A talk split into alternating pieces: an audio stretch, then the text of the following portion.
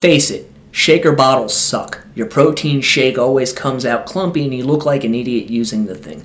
That's why I decided to ditch my shaker bottle for good and get myself a BlendJet 2 portable blender. It makes perfectly blended protein shakes that come out smooth, creamy, and delicious in just 20 seconds. So go to blendjet.com and use promo code DCASTPOD at checkout to get 12% off your order. That's promo code DCASTPOD to get 12% off your order at checkout. Have you ever wanted to learn a new language, but just didn't have the time or money? I may have a solution for you. Her name is Jessica, and she gives free Chinese lessons daily at 11 p.m. Beijing time and 11 a.m. Eastern Standard Time. Chinese is fun and easy if you have the right teacher. Let Jessica be that teacher and introduce yourself to the fastest growing language in the international job market today at tinyurl.com backslash tcjessica and tell her Ian sent you. Hello and welcome to the Deathcast, a place the cool, creepy kids come to learn about their true crime. I'm your host, author, and journalist Ian Tott, and I'd like to thank you for joining me as we prepare to take our 11th look at the case of the West Memphis Three.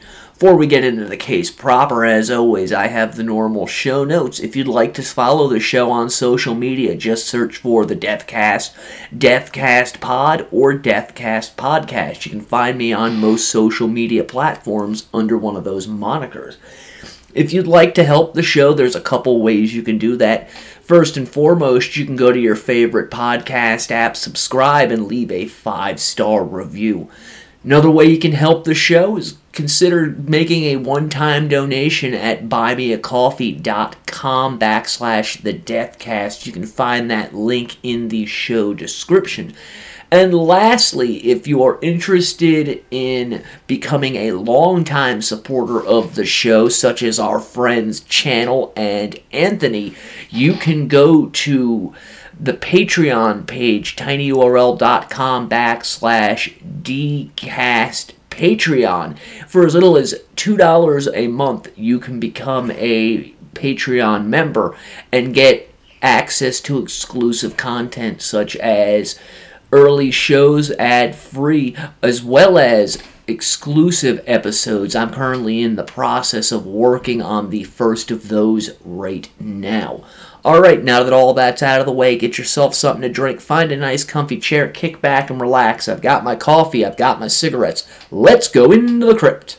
We left off last week. The defense team had just finishing Damien Echols, and just in my opinion, they really didn't do a very good job of having Damien paint himself as someone who was not guilty. One little piece that I left out is that Damien actually got defensive on the stand when discussing what Wicca was and what the word meant. He called the current form of Wicca a quote unquote bastardized form, which to the judge and jury, anytime you have a defendant who is on the stand that gets defensive, that does not look good. They start wondering why you're getting so defensive.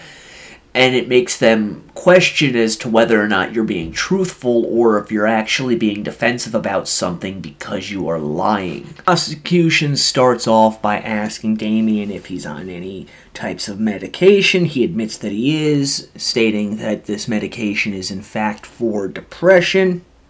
They ask him his girlfriend's name, to which he responds Dominique Teer. For asking him whether or not the Hollingsworth are in fact related to Dominique, that they'd be able to give a good description of her, as well as whether or not they would be able to give a good description of Damien. We're going to look at a piece of testimony here where they're discussing Narlene Hollingsworth. Quote Question, and she knew that you dated Dominique, correct? Answer, yes. Question, and you have heard her testify in this court under her oath that on the night she came off the service road, she flashed her bright lights, and there was you and Dominique T right there on the service road down from the Blue Beacon. You heard her testimony. Answer Yes, sir. Question Do you know any reason why she would make up that story? A. Maybe she thought she did. Question Her son that was there, he is also, Anthony is also related to Domini, right? Answer, yes. Question, and he is also, have you seen him? Are you familiar with him? Answer, yes. Question, and he was also in the car and he was absolutely certain you heard him testify that he saw you there that night. Answer, nods head. Question, correct? Answer, yes, sir. Question, do you recall what you did that night the fifth, before the 5th? Answer, I was either at my parents' house or Dominique's house. I think it was my parents' house because I had a doctor's appointment. Question, you have indicated that you have a problem with your memory as far as specific times. Answer, uh-huh. Question, your mother testified that when you were down at the police station, one of the things she told you was, we're, we've got some alibis, correct? Answer, yes. Question, she's testified that same day the police talked to you, or maybe it was your sister, that that is when you first started discussing among the family about the details of those alibis, correct? Answer, yes, sir. Question, when the police talk with you on the 10th, at the, that point in time, you tell them from 3 to 5 p.m. is when you think you were at the Sanders, is that correct? Answer, I probably told them that. Question, that was about five days after the boys had turned up missing that you told him it was around 3 to 5? Answer. I probably told him that if it's in the report. Question. When your mom tells him something, it's about 5 or 6 or 5 to 6.30, okay? Answer. Nods head. Question. As time moves on and the time period that is in question becomes later that evening, the visit to the Sanders house becomes later that evening, correct? Answer. Yes, sir. Question. So the story kind of changes to fit the facts we need to cover, right? Answer. Yes, sir. Question you have talked about. Mr. Price went on and on about this book with the upside down cross as all the insignia and the trappings of satanic beliefs and this photograph of the person up on the altar with the ghost heads. Is that white magic type stuff? Answer No, sir. Question And you had this framed and hanging in your room, right? Answer Right. Question You're pretty knowledgeable about that this stuff. You would not accidentally put some black magic picture on the wall, would you? Answer No, the reason I had it on my wall is because it was a present. Question Who gave you that? Answer Dina Holcomb. Question After that, you studied and looked into the satanic side of the occult, correct? Answer Uh huh. Question And you are familiar with it, right? Answer I'm familiar with about every aspect of it. Question You're familiar with a fellow named Aleister Crowley? Answer I know who he is.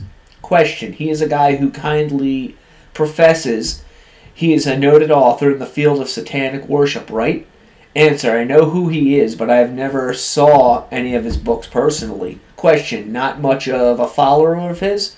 Answer, I would have read them if I had saw them. Question, but Aleister Crowley is a guy that based on his writings believe in human sacrifice, doesn't he? Answer, he also believed he was God, so. Question, he also had writings that indicated that children were the best type of human sacrifice, right? Answer, yes, sir. Question, but Aleister Crowley doesn't have any particular significance to you? Answer, I know who he is. I have read a little bit about him, but I have never read anything by him. They then go on to produce a document that Damien had written with people's names in a archaic language, and one of the names that he had written was Aleister Crowley.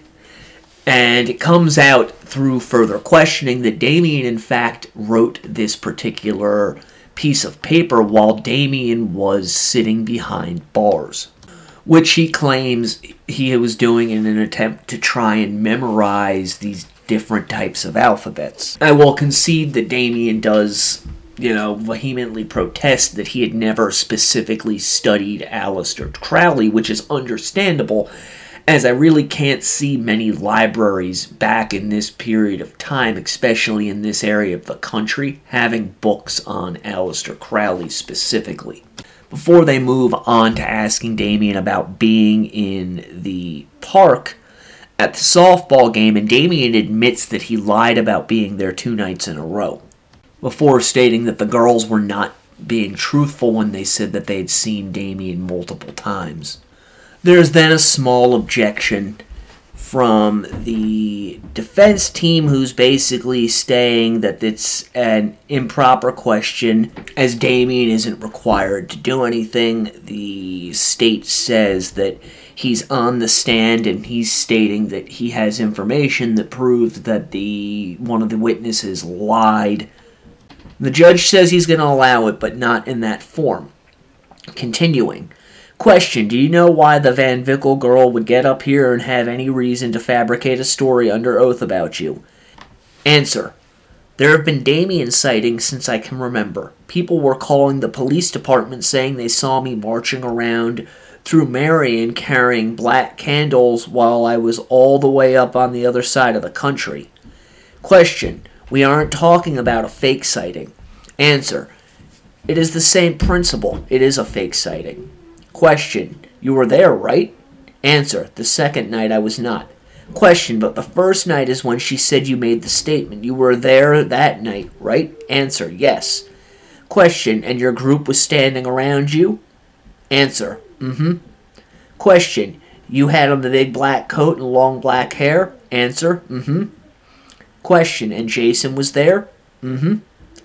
Question. She's right about all those things, correct? Answer. Mm hmm. Question. You don't know why in the world she would get up here and under oath testify that you said those things? Answer. Little kids say that kind of stuff all the time to get attention. Question. Do you know any reason why the one who was a little older, the Medford girl, would say that? Answer. Probably because she mentioned something like to her mom or something, and her mom carried it too far, so she had no other choice than to get up here and talk about it. Question. I guess, Mr. Medford, do you have any reason to know why she would get up here and give that testimony other oath? Answer, because her pro- daughters probably did tell her that. So basically, what they're saying at this point, they've just gotten Damien to state, is that he was at the park and the girls probably did tell the mother that for that night. He was trying to play it off. They had told the mother these things because little kids say that thing, those types of things. I've never encountered a little kid who came out and said things like that, especially not ones who were, you know, 12 and 13 years old. They then move on to talking about various times. Damien also tells them that he can't remember what questions Ron Lax had asked him claiming that his attorneys and Ron Lax had not gone over with him in any type of detail what witnesses were going to say when they were on the stand. Remember, Ron Lax latched on to this case and then told the judge that he was not charging the defense team, but he fully expected to be paid for it by the state. Damien then states that everything he has told them is true and that he and Jason did walk around Memphis. However, most of the time they walked around the Kroger area where Walmart is, and that he had never walked in the area where the boys' bodies were found with Jason, but he had been over there when he was younger. He then describes how he gave himself a tattoo. Before moving on to question Damien about the knives, important thing on this is that Damien does state that he did have knives that he would carry around with him. However, he did not do this all the time. Quote, Question Isn't it true that you are the one who told the officers that the children were mutilated? Answer Yes, I said that. Question That was on May 10th of 93. The autopsy was done on May 7th, so we're talking about four days after the body recovered. Answer Mm hmm. Question said they were probably cut up one more than the others. Those are your words, aren't they? Answer. He asked me, was one cut up more than the others? I said, yes, they were probably. Question. You indicated that you had heard they were drowned? Answer. No, I indicated I heard they were mutilated. Question. So when he put down in his response to that question, heard that they drowned, he made that up too? That just isn't true? Answer. They made up a lot of stuff so far. Question. Answer my question. Answer. No, it's not true. Question. You never said that. The officer just put that in on his own? Answer. Yes, he did. Question. When he put that in there regarding whoever committed these crimes probably thinks it's funny and that he won't get caught and won't care one way or the other if he did. Did you say that? Answer. Yes. Question. The officer didn't make that up, did he? Answer. No, I said that. Question. You told the officer was that you told him you thought the person who did it would think it was funny. Answer. Yes. Question. And would you not and would not care one way or the other if he got caught? Answer. Probably not. Question. Mr. Price has asked you about your feelings about being arrested. You said you had good days and bad days. Was it a bad day the day after you were arrested when you blew a kiss to the victim's family? Was that a bad day when you did that? Answer. That was one of the times I lost my temper. What they're doing here is they're painting Damien in a bad light as possible by showing him to be a callous, uncaring individual towards the victims and their families. Again, as I stated in earlier episodes, Damien Echols really hung himself as much as Jessie Misskelley did.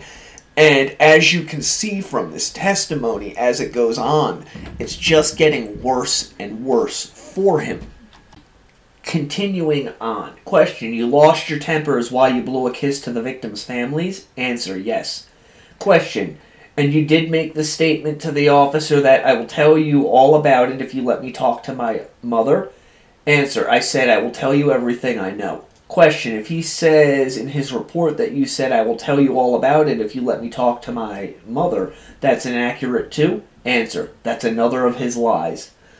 Question and it is your testimony that you are just interested in Wiccan religion and nothing involving the black witchcraft or satanic practices? Answer, I'm interested in it. I read it, but I don't practice it.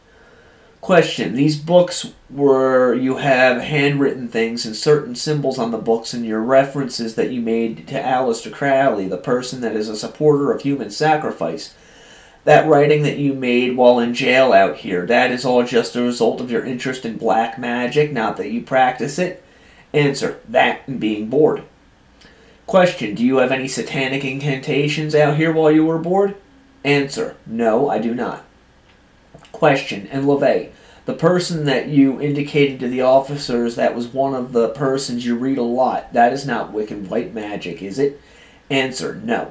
For those of you not aware, Anton LaVey was the founder of the Church of Satan out in San Francisco back in 1966, I believe it was. And he wrote a number of books, among them the Satanic Bible, a book on spells, and a few others. Before moving on to the Hollingsworths, where the prosecutor asks Damien why that Hollingsworth would say that. Damien states that he's had a few arguments with them in the past, that they were all very familiar with each other. And for some of you wondering why they're questioning him in this manner, thinking, you know, that that's not right, they're jumping back and forth with this questioning like this. This is a tactic of lawyers. This is how they operate in court. It's just like with the police. They jump back and forth and they'll come back to something that you talked about three or four minutes ago in an effort try and get you to perjure yourself on the stand because if they can get you to perjure yourself on the stand, then all of your testimony is pretty much null and void, and you've really hung yourself in the eyes of the jury. Because if you're lying about that, how how can they believe anything that you have said prior to that? This is why lawyers will coach their clients before putting them on the stand in an effort to really hammer them with questions so they don't get ruffled while telling their side of things.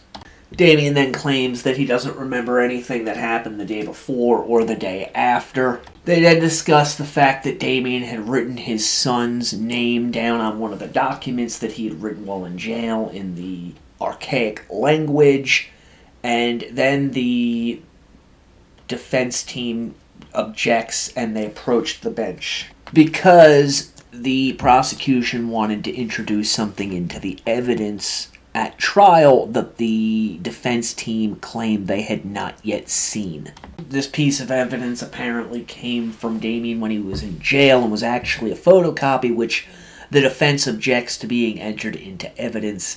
The judge says that no, it can be entered into evidence. The Defense tries to ask for a mistrial. The judge denies that.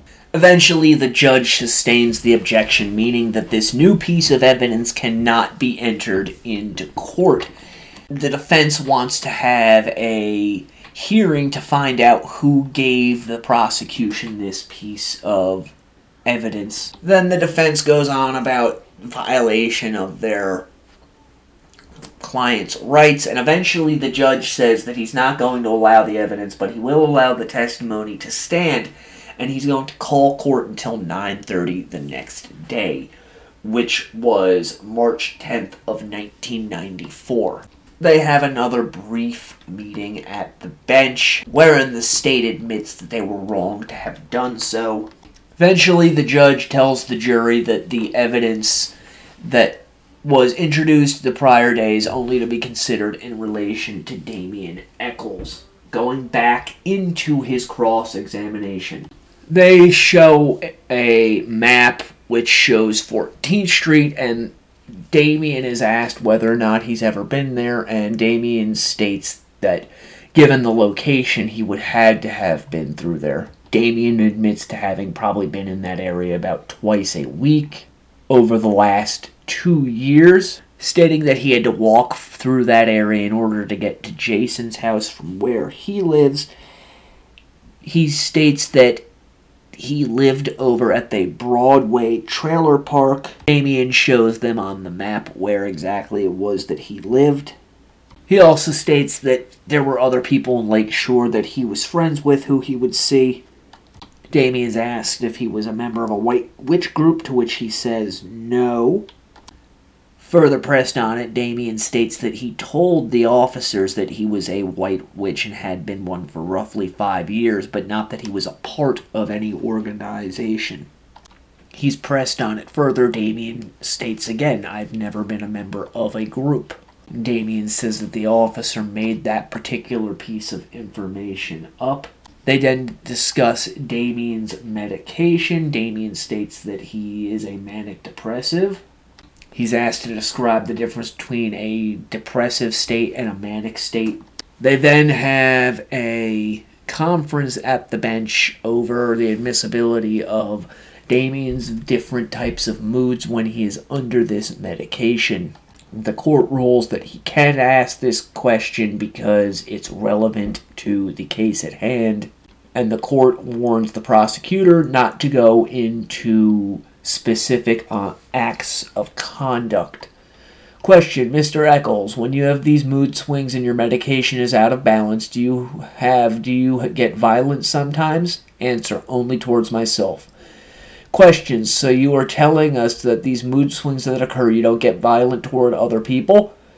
Answer, it just makes me suicidal. Question, so your acts of violence towards other people have been the result not of any medication, but just just out of anger? Answer, my medication doesn't affect how I deal with other people. Question, the incident in Oregon, you had an altercation with your father out there, is why you came back before they did, right? Again, there is an objection, as the defense does not want this particular incident discussed. Judge allows it. Damien is asked if he came back before his parents did. He agrees that this is true. Damien states that he came back because he was homesick, and the court asks Damien whether or not he'd had an altercation with the, his father. Damien states that this happened and that it ended up that the police were called further stating that he had the police called on him because he was locking himself in his room and was about to commit suicide. Again, this is different from the stories that have come out in the years since the trial took place. And I'm hoping you're seeing that Damien likes to change the story the further he gets away from the actual events in order to paint himself in a much better picture. Damien admits that he was in the room, had knives, and states that his medication wasn't out of whack, but he had been drinking. He states his family told him to give him the knives, that he gave them to him, that the police did not take them into custody, and that he then was shipped back to Arkansas after his stay in the hospital. They then turn to the questions posed to Damien by Officer Ridge. when asked about the person who did this, the court contends that Damien told the police that it was someone who was either sick or a Satanist, and Damien states that that is not what was asked of him and that was not his response. He states that Ridge said to him that the person who did this was either sick or a Satanist. Is that correct? To which Damien states that he replied that could be the case. Next, they move on to question number nine. Quote, okay, now on question number nine, when he asked you who, how you think they died, and the answer is mutilation, cut up all three, heard they were in the water drowning, cut up one more than the others, is that again what Officer Ridge said and you just agreed? Answer, no, I had saw that on TV, newspapers, people talking. Question, and you knew about the drowning, correct? Answer: I knew they were in the water. I didn't know that they drowned. Question: You knew that one was cut up more than the others? Answer: Whenever they were asking me about mutilation, I thought different from mutilation. What I call mutilation was different from what I seen up here. Question: I was asking about one being cut up more than the others. Answer: He asked me, was it possible? He said, Do you think one was hurt worse than the others? I said, Yeah, I guess. Question. So again, that particular area was one of those things where Officer Ridge told you and that wasn't your response. You just responded about the drowning and mutilation. A- answer. If he didn't get the answer he liked, he would go back and try and get me to say something else. Question. And it is your testimony specifically that you weren't the one who said one was cut up more than the others? Answer. No, I did not. Question. That was Officer Ridge that said that? Answer. I agreed with him when he said that. Oh, question. Okay, but the other parts of that answer were your words, not Mr. Ridge's? Answer. Inaudible. Damien's then asked about question 11, which is how do you think the person feels? And Damien states that he thinks the person probably feels good and has power, before further stating that he gave an answer that to him was common sense.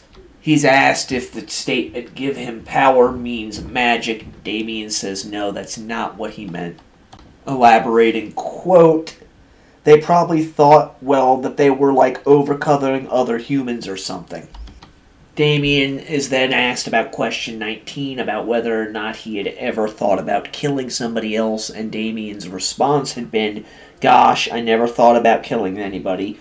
Damien is questioned about this and says that he doesn't remember what it was that he told the officers. There's an objection as it's not Damien's handwriting, and the prosecutors can't make out what is said on the actual paper. They then move on to further questioning, and Damien states that whatever is done to you comes back threefold, be it good or bad asked about the answer Damien gave as to why the person would do this, Damien stated that it was a thrill kill and or a satanic act.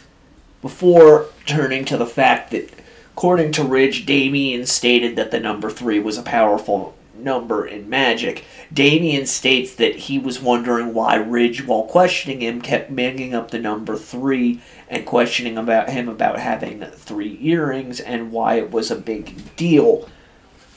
Quote, I wondered what three had to do with it because he made a big deal out of me wearing three earrings and anything with the number three he was making a big deal out of. I didn't understand that. Question. So that wasn't your response? You were saying that Officer Ridge made that up and you just went along with it? Answer. I agreed with him so he would leave me alone. Question. But the significance of the three victims and that sort of thing. Mr. Ridge back on May 10th was the one who made that connection? Answer. Right. Question. And that did you also tell him that each person had a demonic side to him? Answer. I believe every person has a good side and a bad side, yes. Damien says he doesn't know who it was that came up with the demonic side phraseology, but it's pretty apparent from his previous testimony that we've already gone over that anytime he is presented with something that Damien now realizes that gonna get his ass in trouble, he didn't say those things. Those were Ridge's words, and Ridge just put his name to them. He admits to saying that the younger the victim, the more innocent and the more power that they would give the person during the kill- killing. And that's when the prosecution moves in and tells Damien that that sounds kind of like something that Aleister Crowley would say, to which Damien agrees. Damien then says that this stuff is things he's gotten from movies and tele- and books. Damien also says that when Ridge asked him, was it possible that the killer knew the victims and asked them to meet them in the woods, he stated yes, it was possible. Before the state hits him with, so what the officer's saying is a lie and you're telling the truth, Damien's response is, quote, I wouldn't put him past him, before being asked if he told the officer that the victims would be small unintelligent and easy to control. Damien admits to having made this statement, and he's asked why he made this statement, and Damien says that he figures that's the reason why these victims were chosen. He's then presented with a statement that he's supposed to have made, wherein he told the officer that the killer would not have worried about the victim screaming because it was near an innocent interstate, and Damien's response is that he wouldn't be worried because the victims were in the woods. Then he's asked if he told Officer Ridge whether that the killer would probably enjoy wanting to hear the victim's screams, to which Damien said, quote, if he got off on killing people, he probably would like to hear them scream. And the prosecutor then says to him those were Officer Ridge's words, and Damien agrees. Question And is that also part of the common sense that whoever kills eight year olds can feel good, and whoever kills eight year olds would like to hear them scream? Is that part of your common sense philosophy? Answer I figured they must have if they did it. Question You told him that the person was probably someone local, didn't you? Answer Uh huh. Question that they probably wouldn't try to leave town, correct? Answer correct. Question Now, he also asked you about what books you like to read, didn't he? Answer Uh huh. Question You told him one. You told him Stephen King, right? Answer Uh huh. Question He wrote that down? Answer Uh huh. Question You told him Anton LaVey, correct? Answer He asked. I hadn't read anything by him, but I know who he is. Then they discuss how Stephen King's name came into it. Damien says that it was because there were books of his in his room. You can see that the prosecution is really doing an admirable job of painting Damien as someone who backtracks on the things that they are purported to have said in order to make the other individual look guilty of having said these things, i.e., he's a liar. But then they get into the satanic aspect of it and Damien tells the prosecutors that he told Ridge that were it a satanic killing, these are the things that would most likely be found at the crime scene. He's asked whether or not he said one of those things was candles, to Dame, which Damien said correct. And then he's asked whether or not he heard the testimony where uh, someone from the state crime lab stated that there was candle wax present on one of the shirts. Damien agrees with him on that, before stating that what was found and what he told the police was consistent with what was found on the scene. Damien then admits that that would be redolent of a satanic murder before they move on to the fact that Damien wore his trench coat with him everywhere. Damien states that even when it's hot out, he likes to wear the trench coat because it's part of his liking to wear black. I can't fault him for that one. I was very similar to that. They talk about where Damien's trench coat was found. Damien states that the trench coat was found on the floor near the closet in his sister's bedroom where his clothing comes from, and then the prosecution goes back to asking him about the candle wax.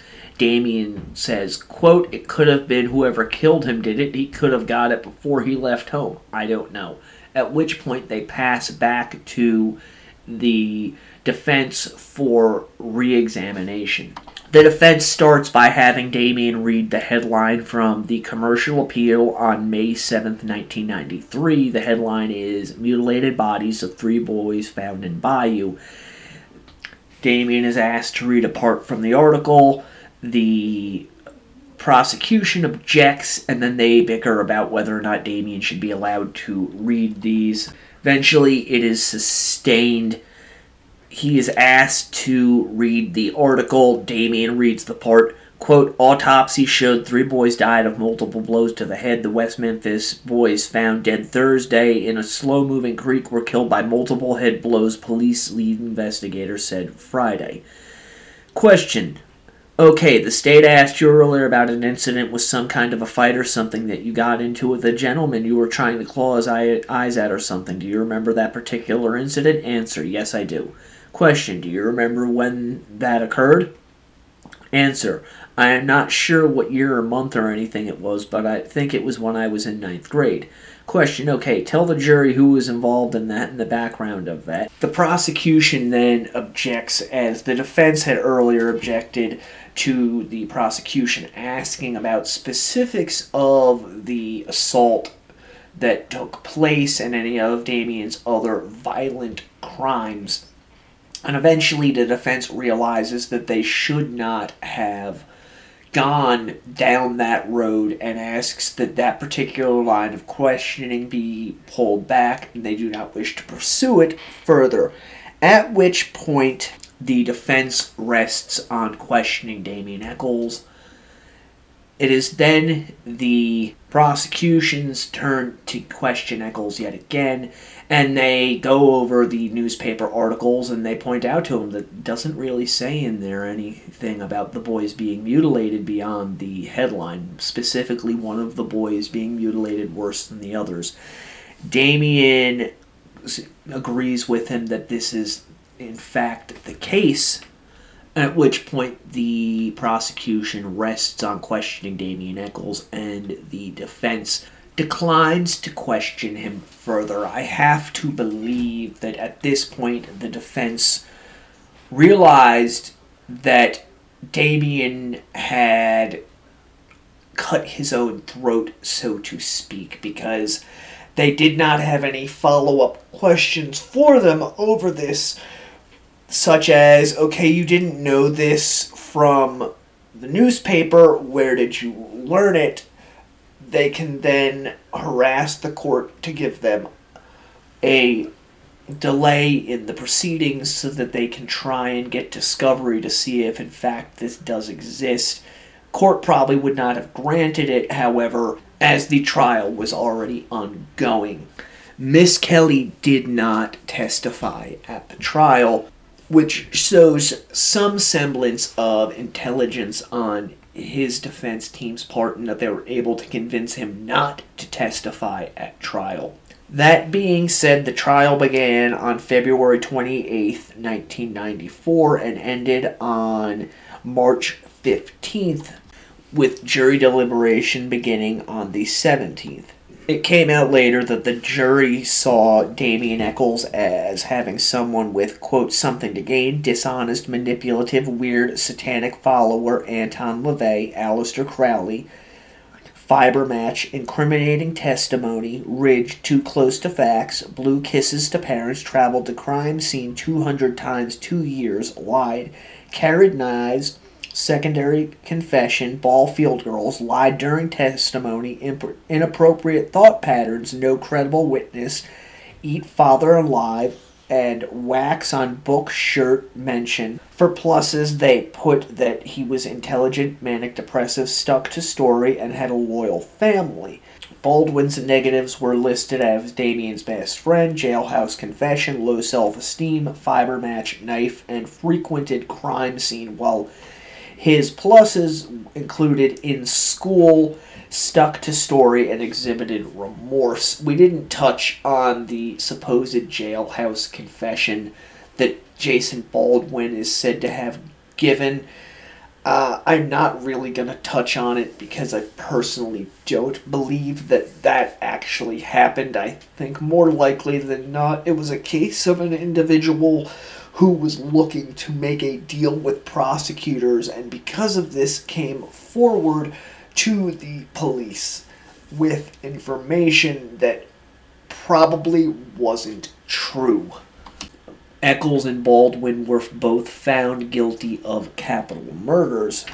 It was during the penalty phase that Exhibit 500 came to be, which is really everything about Echols' mental health struggles. Compiled by Inquisitor Inc., which was a investigative firm owned by Ron Lax.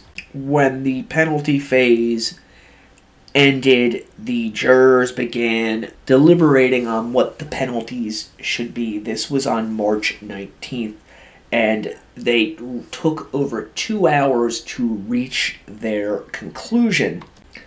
Echols was sentenced to death as he was seen as the ringleader and mastermind behind these crimes, while Jason Baldwin was sentenced to life in prison without the possibility of parole. Obviously, they appealed this, but on 44 points of appeal, these convictions were confirmed. Now, we need to discuss what comes next. We are going to talk about the next 20 years, but we're not going to be spending as much time on it as I have on everything leading up to and including the crimes as well as the trials. People have a mindset that they remember when these crimes happened because they were national news they were not national news. I remember because I watched the news religiously during this period of time, and in fact, during most of my high school years, for just this type of thing because I found it fascinating. You would see blurbs here and there about crimes such as this in newspapers. Every now and again, you would get something having to do with a crime like this on the national news, but I can promise you that the West Memphis Three never made national news on New York television stations out of New York City, which is where we got our news from. Because the crime was not big enough, it was not sensational enough, and there just wasn't enough public interest in this case for them to bother picking it up. That changed, though, because of the documentary Paradise Lost by Joe Berlinger and Bruce Sinofsky. Some people believe that the film was, you know, truthful. Myself, and hopefully some of you out there who have been listening to this series, are seeing things in a somewhat different manner. As I stated much earlier in the series, after seeing this film, I was firmly convinced, based upon the manipulative techniques of these two filmmakers, that the three young men who had been convicted of these crimes were absolutely innocent. And that is the feeling that many walked away with after the film premiered on HBO in 1996. Now, for something like this film to be objectionable, I understand it. There's no way you could fit everything into, you know, a two hour movie. Uh, you can tell by the fact that we are on our 11th episode that you can't fit all of that in there. But they didn't even attempt to present any of the state side of things, i.e., the fact that the state had circumstantial evidence against Damien Echols, such as fibers matching statements from him, wax on the shirts, a possible semen stain, things of that nature. Instead, they chose to portray the three young men as innocents who were targeted by a corrupt system who simply wanted to persecute these three in order to clear this horrific crime from their books. That is not journalism. Neither is what you see on TV. Journalism is objective.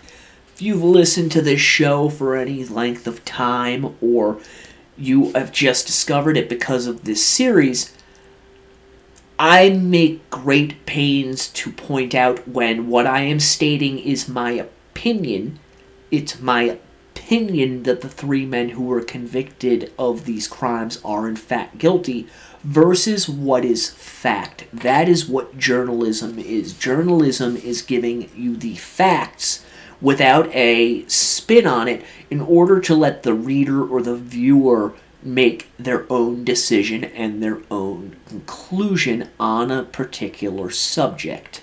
And I'm going to give you further examples of what does not constitute journalism. What I do here is journalism mixed with opinion pieces. Because I cover these cases for the most part from start to finish to the best of my possible ability with all the available resources at my command. And I inform you during the course of these whether I'm giving you my opinion and when I'm giving you fact. The testimony I gave you of Damien Echols was fact. He said those things, those questions were asked of him. If you look at, I don't know, the Gilgo Beach slangs, many people have opinions on that. I gave my opinions on that case while I was covering it. When I covered Rex Heuermann, however, I covered every single aspect of the affidavit that was released concerning him and the reasons why he was arrested. And I went to great pains to state that he was innocent until proven guilty, because that is how our courts work. There are other individuals who I am not going to name who profess themselves to be experts in crime, particularly violent crime and serial crime. And I know this because I know these people personally who have gone on national television and as opposed to stating facts have gone out of their way to offer hyperbole because by offering these ideas that have no basis in fact or reality and stating them as fact, that guarantees that they're going to get more viewers. And if they get more viewers, they're going to be asked back on these nationally syndicated television shows with these harpy bitch hosts who are everything that is wrong in true crime. And when these individuals have these remarks pointed out to them after going on social media and jumping up and down stating that see see I told you this was to I told you I said it on this show I said this was to happen I said I told you and then it's proven that they're completely and utterly wrong. They don't say a word because degree or not they are not an expert.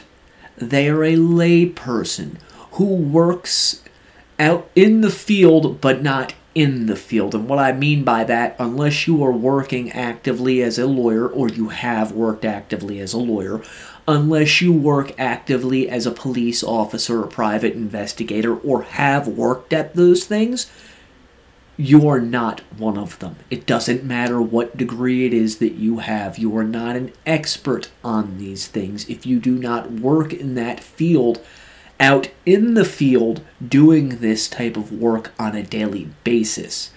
You may be an expert when it comes to book knowledge, but that does not make you an expert when it comes to field knowledge, which is why I detest those individuals because they are quasi professionals trying to amplify themselves and their voices by stating things that are in fact not true and have not ever been proven to be true in an effort to make themselves appear bigger than they actually are.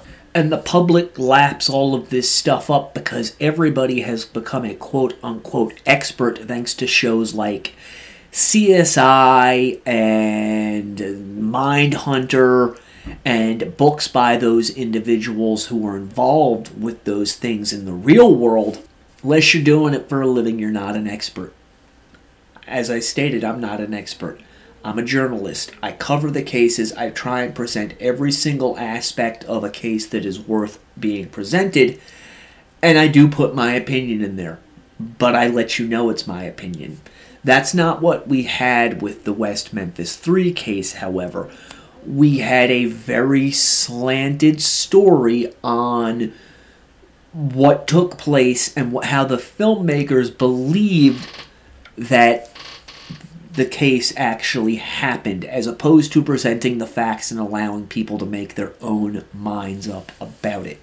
And because of this film and the hype surrounding it, the three men who were convicted of these crimes were able to get support from the public. Unfortunately, it was an uninformed public who only knows what the talking heads tell them, and I'm talking directly at specific people within the West Memphis 3 movement who came out from Hollywood and from California in general in order to rally the troops behind these three falsely convicted boys. See right there, that's opinion. These individuals raised funds for the killers, got newspaper articles printed about them, had billboards put up all around the area asking for help in an effort to try and get these three men exonerated. And in doing so, they also attracted the attention of Hollywood bigwigs such as Eddie Vedder and Johnny Depp and the guy that did the Lord of the Rings trilogy and numerous others. Because of this, these three men, who, in my opinion, were rightfully convicted, ended up having millions upon millions of dollars poured into their defense fund.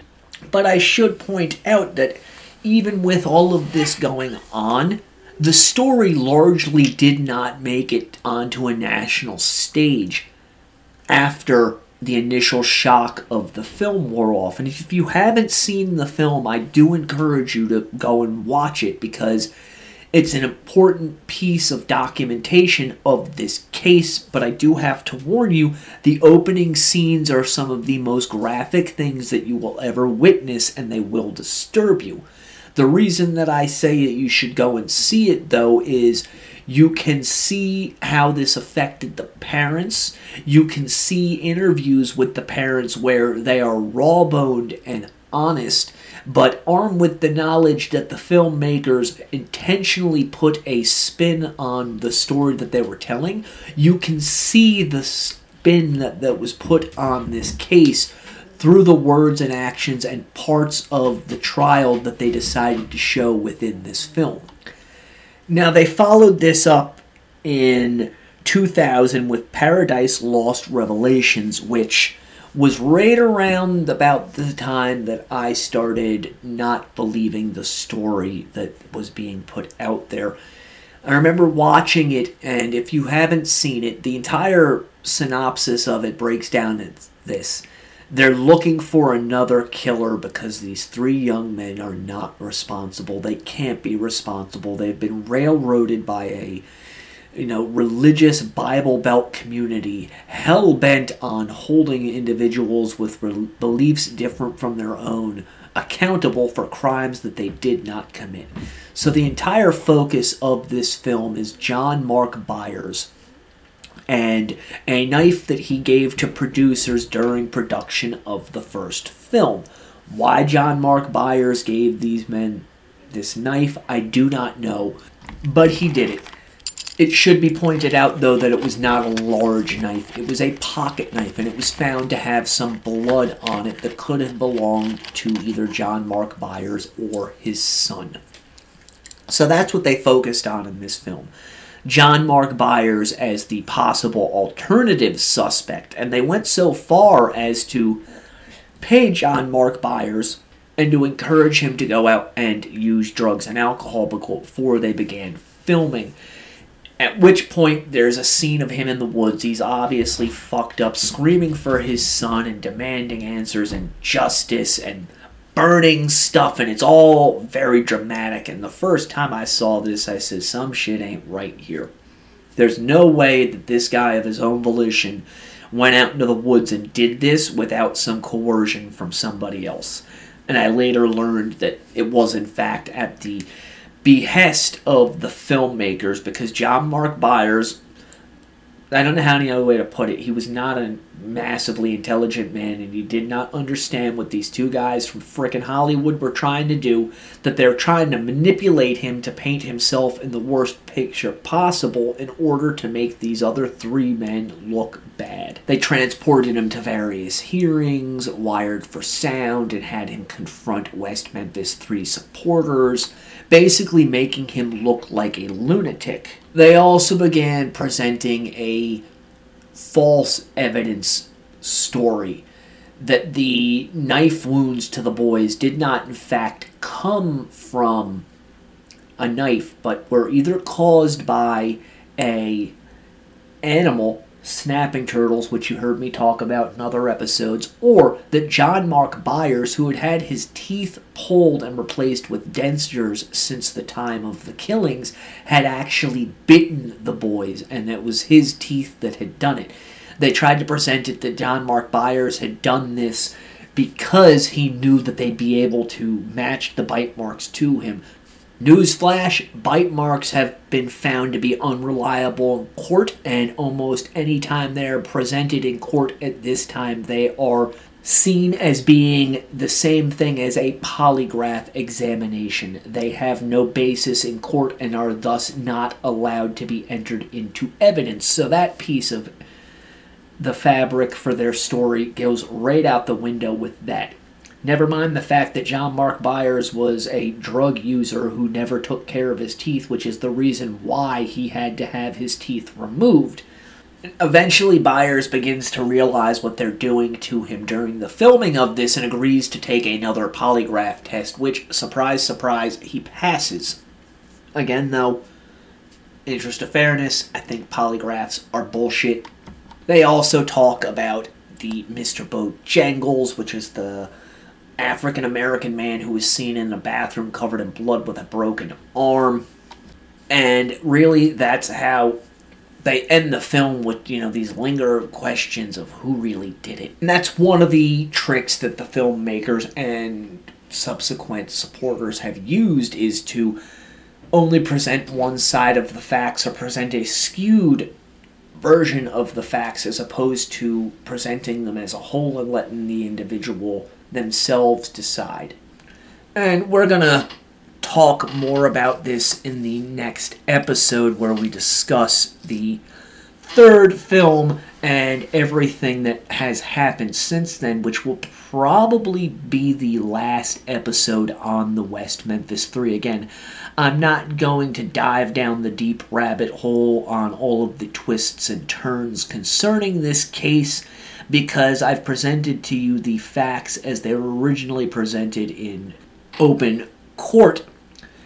I'm going to touch on the other side's story so that at the very least you have an idea of why they are saying that this is a case of misjustice, the things that they say are wrong with the trial, that kind of thing. And I'm not ashamed to say it, yeah, I am going to blast these MFers because so many of them have come after me since I started this series, throwing quote unquote facts at me that do not exist anywhere beyond the author's own delusional minds. And if you want to hear me pontificate more about that, I suggest you go and sign up for the Patreon at tinyurl.com backslash dcast Patreon. Nice little four or five minute rant at the end of the ninth episode covering that particular aspect of this case. With all of that being said, at this point, I am going to close the crypt for this week. I hope you have enjoyed the show. Till next time, the Deathcast is a production of Corpse Creek Publishing in association with Big Pond Podcasting. Stay morbid.